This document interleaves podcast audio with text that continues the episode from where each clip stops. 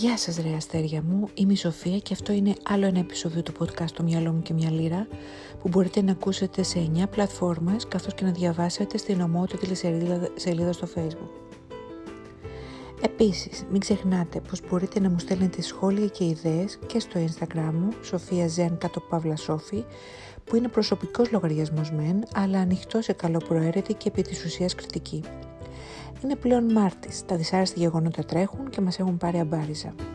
Ωστόσο, ο σκοπός αυτού του podcast κατά βάση είναι ψυχαγωγικός και όχι κλαίει η μάνα μου στο μνήμα. Και αυτό διότι και εγώ ως άνθρωπος είμαι μ, λίγο γιούχου να με πω, θα με πω.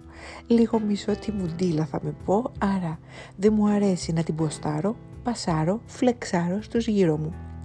Τέλος πάντων, στο σημερινό επεισόδιο το, μάλλον το σημερινό επεισόδιο έχει θέμα το πολυφορεμένο, πολύ χρησιμοποιημένο τσιτάτο The Law of Attraction ή ελληνιστή ο νόμος της έλξης ή λαϊκιστή αν θέλεις κάτι πολύ θα γίνει.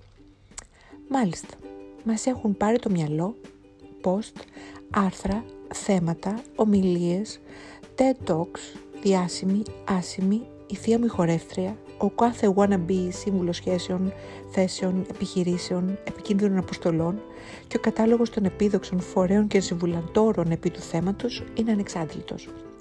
Έχουμε χάσει τον μπούσουλα όλοι μας. Δεν ξέρουμε ποια σκέψη μας ή η αντίδρασή μας θα προκαλέσει ή θα ακυρώσει τον νόμο της έλξης όπως τον αποδίδουν οι πάσης φύσεως ειδικοί ατρακτολόγοι. Και κάθεσαι τώρα εσύ και λες για παράδειγμα Δηλαδή, αν θέλω εγώ το σωτήρι, ας πούμε, και οραματιστώ πώς θα είμαστε μαζί και σε ένα χρόνο από τώρα θα κολυμπάμε με δελφίνια σε γέλες, πάει να πει πώς θα γίνει αυτό; Ο κόσμος να χαλάσει; Όπως το μεταξύ ο κόσμος έχει χαλάσει. Δεν ξέρω ποιος μαλάκας το οραματίστηκε αυτό το γάμο χάος, αλλά έπιασε. Να ξέρεις, σε ψάχνει ο μισός πλανήτης αλυταρά το νου σου. Και εσύ για να πάμε πάλι πίσω με το σωτήρι, ανταλλάσσετε μόνο καλημέρες στο facebook δύο χρόνια τώρα. Μικρή λεπτομέρεια, ο Σωτήρης ή και εσύ είστε πατρεμένοι αμφότεροι με άλλους. Αλλά αυτό τι σημασία έχει όταν έχεις καταπιεί αμάστο το χάπι του νόμου της έλξης; Ε, έλα μου τε. Μεγάλη μπίζνα παιδιά ο νόμος της έλξης για πολλούς εκεί έξω που δεν, πήλισαν, δεν πούλησαν ακριβώς φύκια για μεταξωτές κορδέλες, απλά πόνταραν στην οτροπία των περισσότερων μας να τα θέλουμε όλα εύκολα και βίαστα. Ο μέσος άνθρωπος της μέρες μας θέλει να μην δυσκολεύεται, ζορίζεται ή ξεβολεύεται καθόλου. Θέλει να του παρέχονται όλα τόσο απλά όσο απλό είναι το σκρολάρισμα στο κινητό μας ή όπως ακριβώς αλλάζουμε κανάλι στην τηλεόραση ή όπως παραγγέλνουμε φαΐ, ποτό, τσιγάρα, σούπερ μάρκετ, από το κινητό, τον υπολογιστή ή όπως για παράδειγμα να κάνουμε ιντερνετικό σεξ χωρίς ραντεβού και έξοδα, χωρίς να μας νοιάζει η ζωή του άλλου ανθρώπου στην οθόνη και χωρίς να χρειαστούμε προφυλακτικό καν. Γαμάτα είναι, σκέφτεσαι. Βρε ναι, γιατί όχι. Κάνε το βούδα στο καναπέ σου, τι με νοιάζει εμένα. Τη δική, μου, τη δική σου ζωή σπαταλάς, όχι τη δική μου. Κάνοντας και κάνεις απολύτως τίποτα συναρπαστικό, ερωτικό ή δημιουργικό.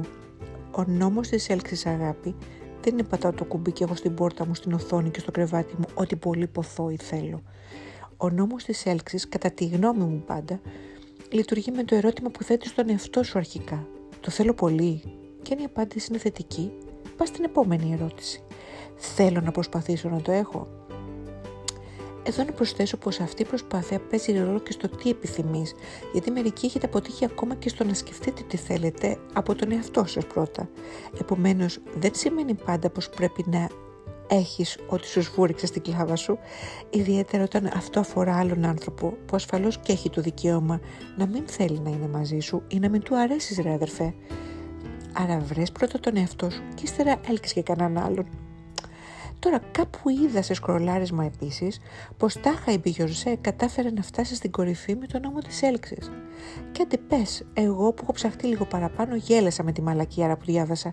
Ένα νέο παιδί ή τέλος πάντων ένας άλλος άνθρωπος που ψάχνει νόημα να πιστέψει σε κάτι, αλλά καταπίνει αμάστο του του σερβίρουν πώς θα το εκλάβει; Ακριβώς όπως το διάβασε.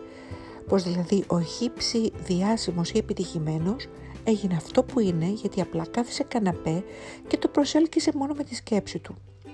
Δηλαδή το ότι ακυρώνουν τις προσπάθειες, τους κόπους, τον υδρότα και τα ζόρια ή και τις θυσίες που κάνουν κάποιοι άνθρωποι μέχρι να φτάσουν ή να καταξιωθούν επαγγελματικά, προσωπικά, κοινωνικά ή και παντού ειλικρινά με ξεπερνάει. Και φυσικά δεν το αναλύουν περαιτέρω.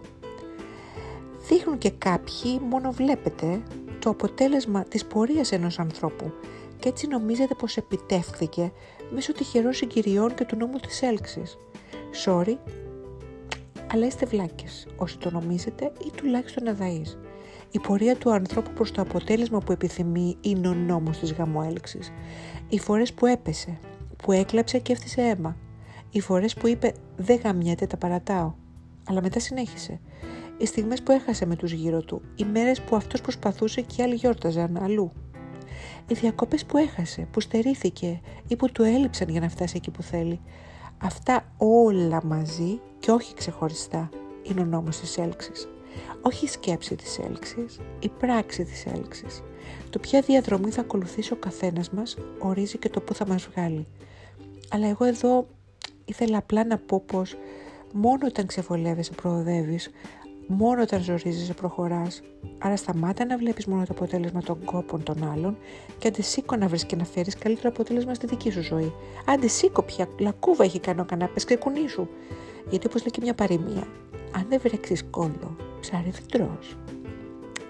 Και αφού κατέθεσα και την παροιμία μου η παλιακιά, σας αφήνω να σκεφτείτε και να πράξετε τα δέοντα, γιατί όταν θέλεις κάτι πολύ, σηκώνεσαι, πας και το παλεύεις.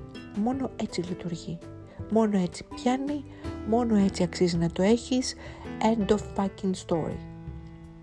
Αυτό ήταν το επεισόδιο παιδάκια μου. Ελπίζω να σας άρεσε. Μοιραστείτε το και με άλλους αν νομίζετε πως θα τους αρέσει. Μέχρι την επόμενη φορά να μου προσέχετε τους πολύτιμους εαυτούς σας. Σας φιλώ κατά κούτελα. Bye!